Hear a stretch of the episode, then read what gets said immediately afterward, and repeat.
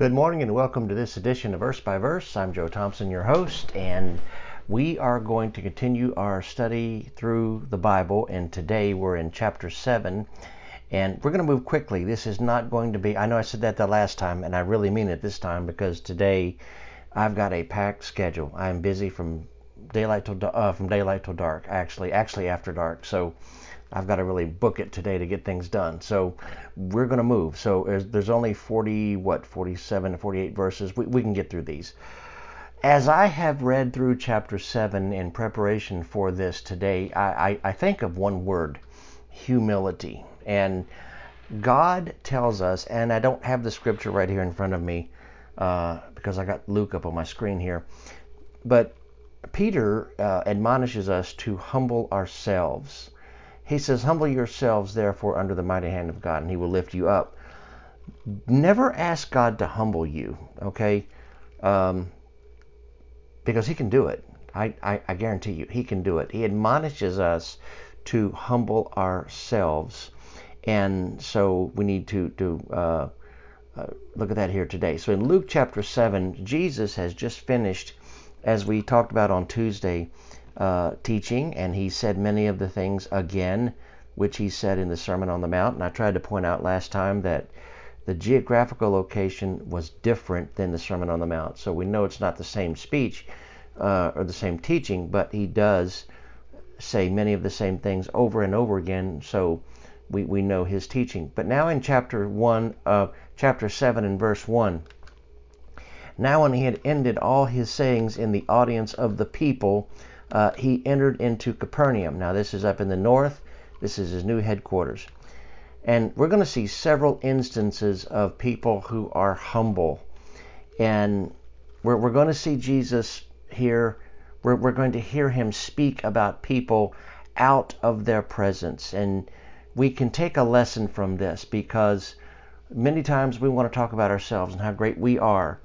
And that really doesn't define who we are what defines who we are, and I have no idea what, what notification my computer is giving me, but anyway, um, what defines who we are is not so much what we say about ourselves, but what people say about us when we are not there.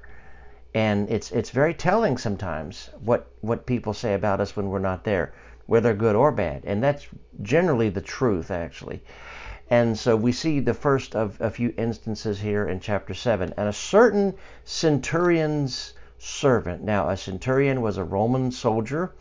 He had charge of a hundred soldiers, and so he has this servant uh, who was dear unto him. So he's very close, very close friend. Was sick and ready to die. And when he heard of Jesus, he sent unto him the elders of the Jews, beseeching him that he would come uh, and heal his servant. So we have this, we have this um, centurion, and he's got a, uh, he's very ill and he's sick. He's ready to die actually, or his servant is sick, and someone sends to the Jews, and here's what they say. And when they came to Jesus, they besought him, they besought him um, Okay, my screen just went. They besought him instantly, saying that he was worthy, now watch this, for whom he should do do this, for he loveth our nation, and he hath built us a synagogue. So what they're asking from Jesus is a favor, basically, because he built the synagogue, he did all of this, he did all of that. You know, he's a good man. You ought to do something for him. You know, to kind of speak a word in the Lord's ear on his behalf. So, verse 6 Then Jesus, now look what he does here. Then Jesus um, went with them, and, and, and when he was now not far from the house, the centurion sent, now watch this, sent friends to him, saying uh, unto him, Lord, trouble not trouble not thyself, for I am not worthy that thou shouldest enter under my roof. So somehow or another the centurion hears about what these men had said to Jesus about him and so forth, you know, how great he was and all that. And this shows the humility of the centurion. Notice this. Wherefore neither thought I thought I myself worthy to come unto thee, but say in a word, and my servant shall be healed. So in other words, he's saying, I'm not really worthy, Lord. These men, you know, they're puffing me up. I'm not worthy, you know, that you would even come to my house, much less do something for me. And here's his reason. For for I also am a man set under authority, having under me soldiers, and I say unto one, Go, and he goeth, and to another, Come, and he cometh, and to my servant, um, uh, let's see, and, and, to my servant, do this, and he doeth it. So he's like, I'm under a man of authority. I understand authority. Uh, you know, I've got people over me. I'm over people, and so I understand what it means to do what you're told to do. Notice how Jesus reacts. When Jesus heard these things, he marveled at him and turned him about and said unto the people. Now, notice, Jesus is going to talk to the people about this centurion. Okay? He's going to, you know, he's going to do what we talked about a few minutes ago. The centurion is not talking about himself. Jesus is going to say something about him. And this is important because God knows our hearts, and what he says about us is what's true, okay? That followed that followed him.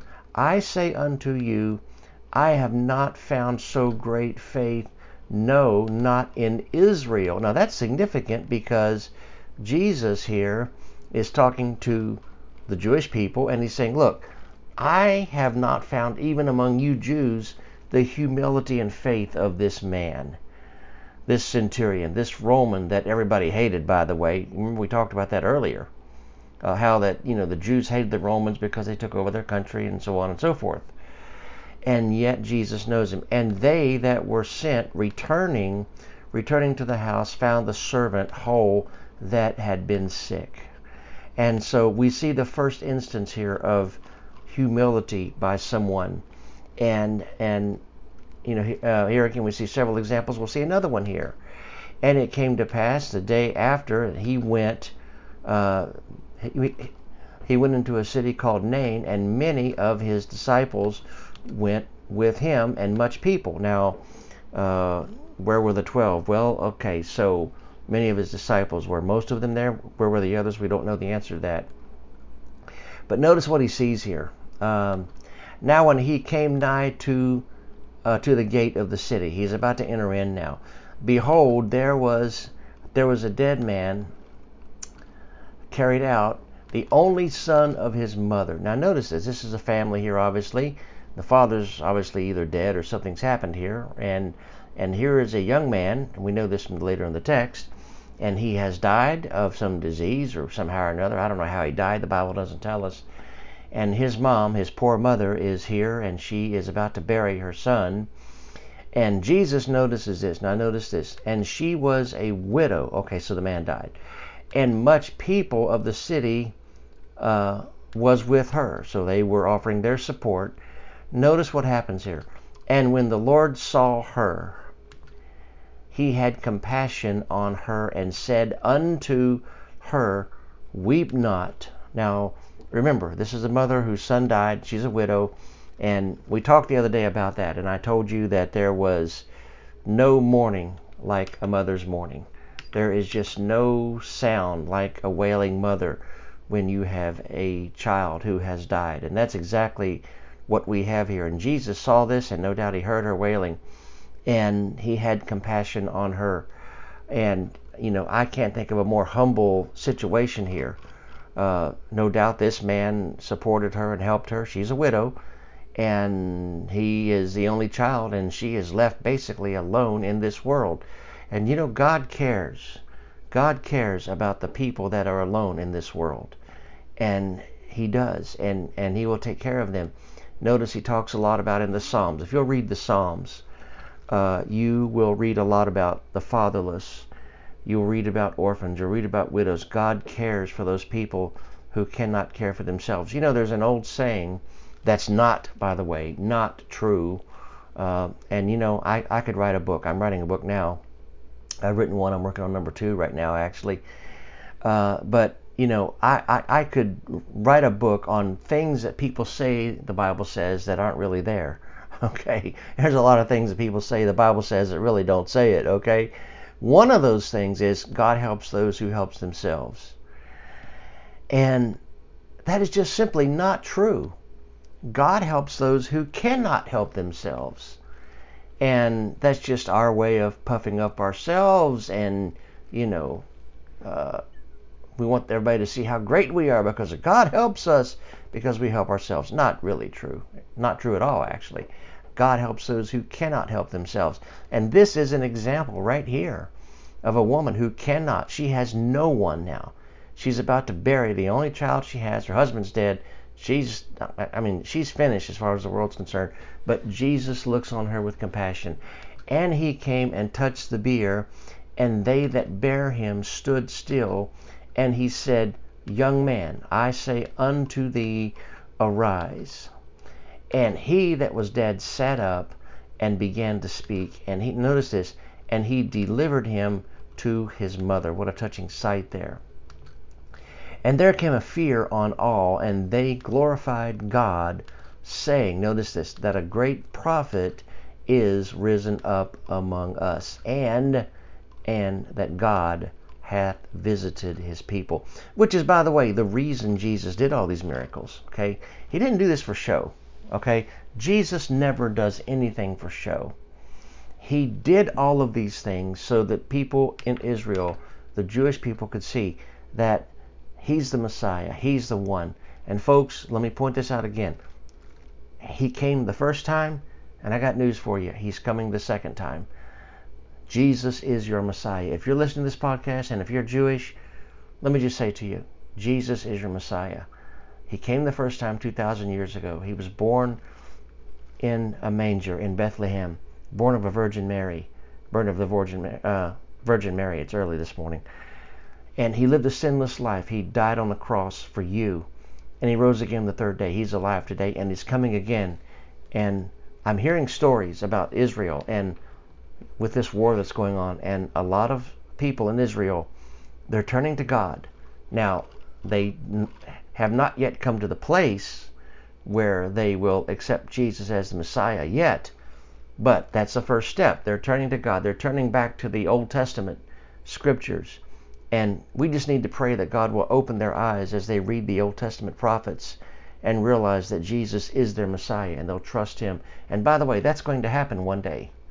Israel will accept their Messiah one day. They haven't yet, but they will one day. In the middle of the tribulation period, the false Christ, the false Messiah, who will one day step on the scene and make Israel all these promises, uh, he will show his true colors in the middle of the tribulation period and defile the temple that will be rebuilt. And they will realize, oh no, he's not the one. And they will flee into a place, perhaps Petra, we don't know that, but they will flee somewhere. And they will then realize that Jesus is their Messiah and they will accept him. Many will turn to the Lord in that day. And at the very end of the tribulation period, the Son of God and God the Son, Jesus, will return to this earth and he will set foot on the Mount of Olives and the world will see him whom they pierced, and they will accept him as their Messiah finally, once and forever. And so Jesus is your Messiah. And that's why he did all these things. Verse 17, and this rumor of him went forth throughout all, notice this, throughout all Judea and throughout all the region round about. Now here's another example here. And the disciples of John showed him at uh, showed him of all these things. Now remember, John's in prison now. Okay, John's been arrested by Herod, he's been put in prison. And John even shows humility here. Now remember who John is. John is the cousin of the Lord Jesus Christ.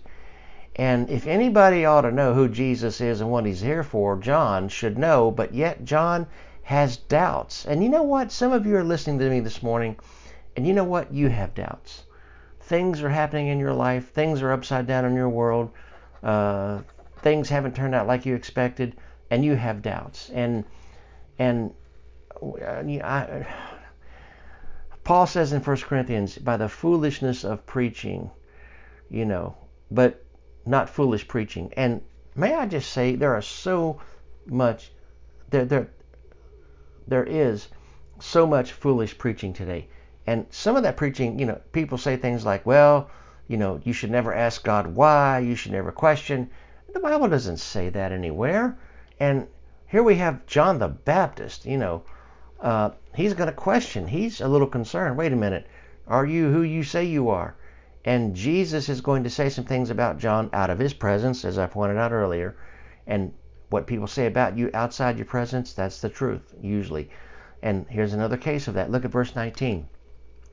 And John, calling unto him two of his disciples, sent them to Jesus, saying, Art thou he that should come, or or look we for another? Uh, I'm a little confused, uh, Jesus. You know, things didn't work out like I thought they would. I've been preaching, prophesying, and I'm in prison and probably going to get my head cut off. Uh, have I put all my eggs in the wrong basket? You know, that's what he's saying here. Some of you may be asking that. You know, is this thing called Christianity real? Is the Bible really the book that Pastor Joe says it is? Well, okay, we have doubts sometimes. And let's be honest about that. God wants us to be honest. And you know what? God is big enough to handle our doubts. He's big enough. He's not going to get mad at you when you ask him things like that. He loves you. He cares for you. He wants you to know. Well, guess what happens? The Lord answers, okay? And he's going to point back to what he has done. Watch what he says in verse 20. When the men were come unto him, they said, John Baptist hath sent us unto thee, saying, Art thou he that should come, or look we for another? Now, at this point, Jesus has a choice. Is he going to get really mad and say, hey, I, that guy should have known, you know, I tried to tell him, he didn't listen, blah, blah, blah. No, he didn't do that at all. Look what he says in verse 21. And in that same hour, he, notice this, he cured many of their uh, infirmities and plagues and of evil spirits, and unto many, watch this, that were blind, he gave sight. I like that one, by the way. Then Jesus answering said unto them, Go your way and tell John, this is the message, what things ye have seen and heard, how that the blind see, the lame walk, uh, the lepers are cleansed, the deaf hear. I like that one too, by the way. And the dead are raised. To the poor, the gospel is preached unto the um, to the poor, the gospel is preached. I'm sorry. And blessed is he whosoever shall not be offended in me. Now watch this. For when the messengers of John were departed, he began to speak unto the people concerning John. Now, I'll read this rest this in just a moment, but I just want you to see something here. He tells them, look, you go back, you tell John what all you saw, uh, you know, what all you've seen today. Blind people see, lame people walk, deaf people hear, people are cured, all that. And in other words, you go back to the Word of God and find out what God has done in the past. So, if you have doubts, what do you do? Well, you go back to this book called the Bible and you spend time in it. And those things that God says in His Word will cure all of your doubts and my doubts. Faith comes by what? Hearing, and hearing by the Word of God. I encourage you to read the Word of God, but I also encourage you to listen to the Word of God. And I challenge you listen, read six chapters a day of the Word of God. Read six chapters. It don't take 30 minutes probably, or listen to six chapters. It takes you 30 minutes probably a day. Some more, some less, but usually six chapters will take about 30 minutes, okay? And you know what? It'll make such a difference in your life. It really will. Okay, notice what Jesus says about John. Out of John's hearing, by the way, notice I said earlier what people say about you out of your presence, that's usually the truth. For better for worse, that's usually the truth. What went ye out into the wilderness for to see? A reed shaken with the wind? But what went ye out for to see? uh, a man clothed in soft raiment? Behold, now watch this. They which are, they which are gloriously apparelled, I can't read too well, and live delicious, um, delicately are in king's courts. In other words, you know, did you go out to see somebody who is dressed in a suit and tie every day? No, but what went ye out for to see? A prophet?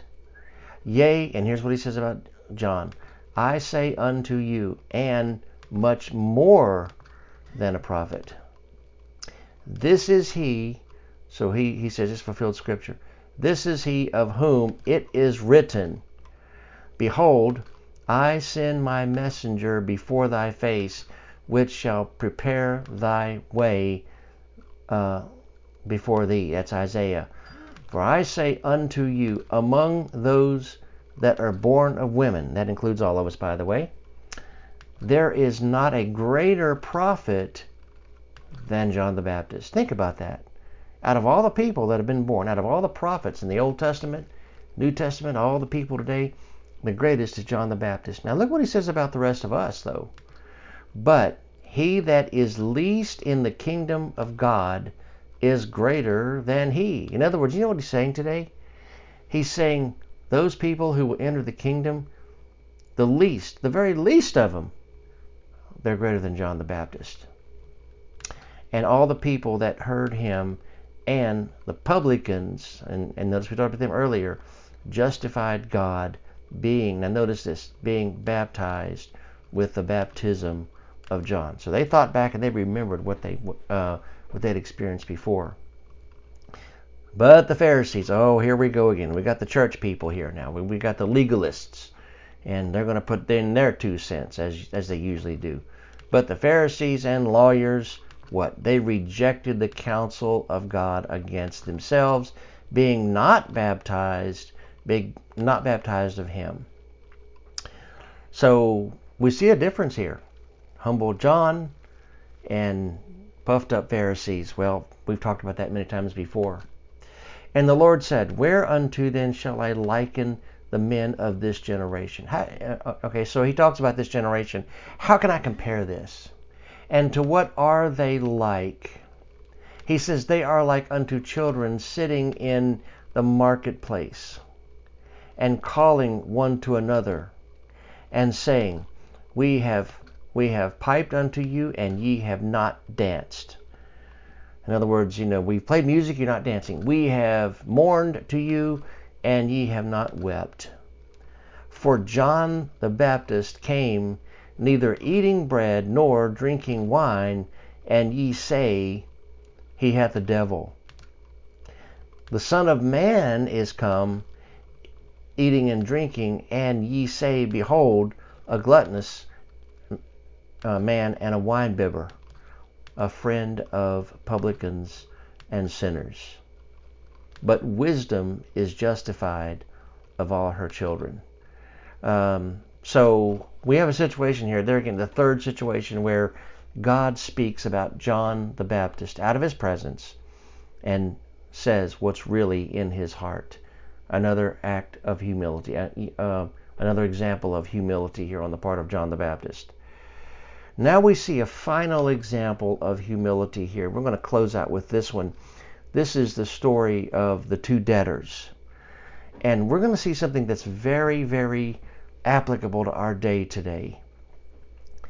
Uh, ha- have you noticed that when you've, you've got a local church situation and, you, and you've got people in your church who, I mean, they come out of, of lives of sin. I mean, they just, they've literally, you know, they've torn their lives apart with sin and God gloriously saves them. Those are the ones that I guarantee you count on, you can count on to, you know, serve the Lord. And but you got somebody else who gets saved and you know they really haven't had the background that other people have. They're just as saved. Don't misunderstand me. They're just as saved, but uh, they don't have a lot of baggage. But yet, you know, they don't seem to want to serve as much. Well, there's a principle here I want to show you. Watch starting in verse number 36. And one of the Pharisees desired him that he would eat with him.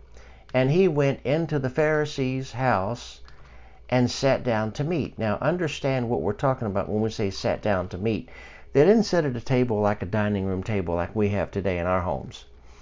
Uh, they would, you, the table was like at floor level, and what they would do, they would recline, if you will, at the table, and they would lean usually on their left side, on their left arm, and they would be facing the table, and their feet, and that's important to notice in the story here, and their feet would be pointed out behind them toward the wall, if you will. So you walk into a room, you got a bunch of people laying around a table side by side, and they're taking bread and whatever the case may be. And that's the scene that we have here. Jesus is at the dinner table in this case. And what typically would happen when a Pharisee brought someone like Jesus in to eat and then to teach later, people from the town would come into the house and just listen to what the guest had to say, in this case, Jesus. So that's the scene we have here. So Jesus is here at this table, the Pharisees here. Okay, and behold, a woman, a woman in the city, which was a sinner. Now we can deduce from, you know, what Jesus talked about here that, you know, probably a woman of the streets, if you will. Uh, and that's kind of the connotation here that, you know, the Bible gives, which was a sinner when she knew that Jesus sat at meat in the Pharisee's house, brought an alabaster box of ointment and stood at his feet behind him, weeping, and began to wash his feet with tears, and did wipe them with the hairs of her head, and kissed his feet, and anointed them with the ointment. So you can just imagine, you know, this this you know uptown religious Pharisee sees this woman doing this, and notice his reaction. Now, when the Pharisee which had bidden him saw it, he spake, and notice this here, within himself. He didn't say this, he thought in his mind. Say, uh, spake within himself, saying, This man, if he were a prophet, would have known who and what manner of woman this is that toucheth him, for she is a sinner. Now notice what Jesus does. And Jesus answering said unto him, Wait a minute. I didn't say anything. I was thinking, ah, but Jesus knows your thoughts. And so Jesus is going to point this out. Simon, I have somewhat to say unto thee. And he saith, Master, say on. And I'm sure he was, you know, real puffed up, you know, and he's going to probably, you know, he's thinking he's going to really get on this woman for what she's doing out in public here, you know, this public setting with all these people here he tells a parable.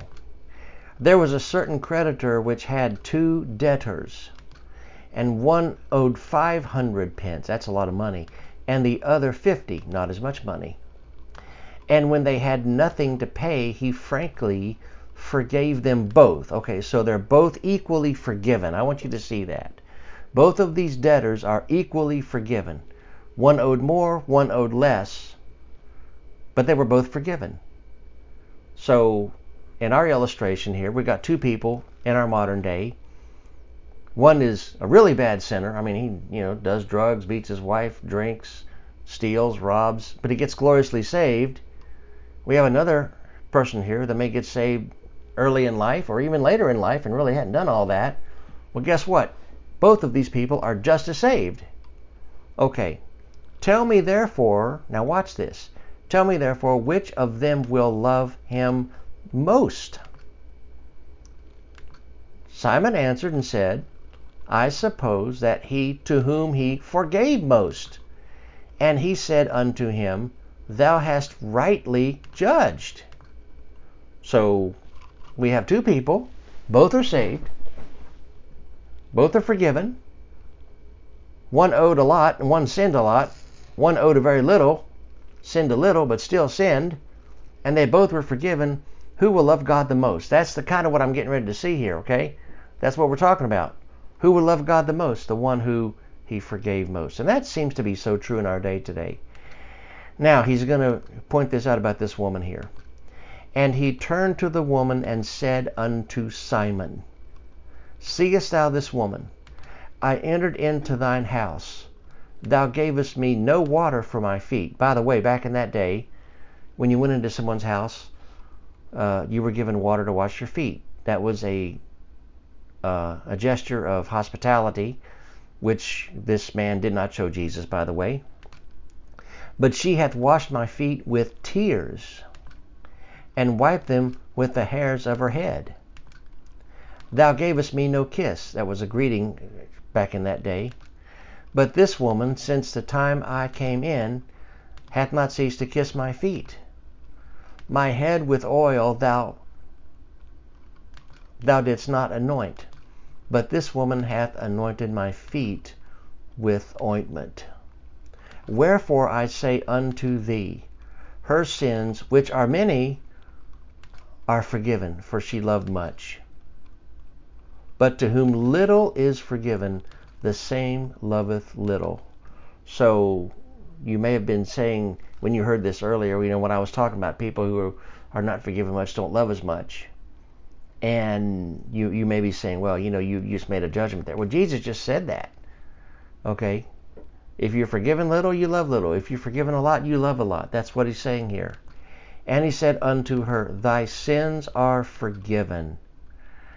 And I am sure that when she heard that, she was set free. And of course, she was set free. And they that and they that sat at meat with him be, uh, began to say within themselves, Who is this that forgiveth sins also? And he said to the woman, Thy faith hath saved thee. Go in peace. And you know, if there was one thing that will bring peace to a troubled heart, and that is the knowledge that you are forgiven by God. Um, I have no idea who I'm talking to when I do these podcasts. I have no idea who I'm you know, talking to, who's listening, but I know this much. I know that you can be forgiven right now, today, December 7th, 2023. Whatever your sin is, God will forgive you. You say, well, how can we accomplish that? Well, first of all, admit you're a sinner. Admit to God, I am sinful. I have broken your laws. And then believe on the Lord Jesus Christ. Put your faith in Him and Him alone, and then call out to Him. Call out to Him. And for the saved, I would say to you today, where do you fall in this category? How much do you love God? Remember back what you were like before you were saved. You know, sometimes we forget, don't we? Sometimes we forget what we came out of. And we just simply forget and we get all wrapped up in what we do, we get all wrapped up in our, you know, the things we have to do, and we forget that we're just sinners saved by the grace of God. So, Father, in Jesus' name, I pray you'll help today us to realize what we're really like before you. And I just ask you to help us to look to you. And I pray today you'd save that one that needs to be saved. That one that's lived a life of sin, help them to come to you, just like the woman did by faith, and bow before you and ask forgiveness. Lord, help the one who is saved but maybe has not done as much as other people and they think somehow they're better. Lord, we're not. We're just, we, we're all indebted to you. And if we're saved, we're all forgiven. Help us to look to you today and to serve you.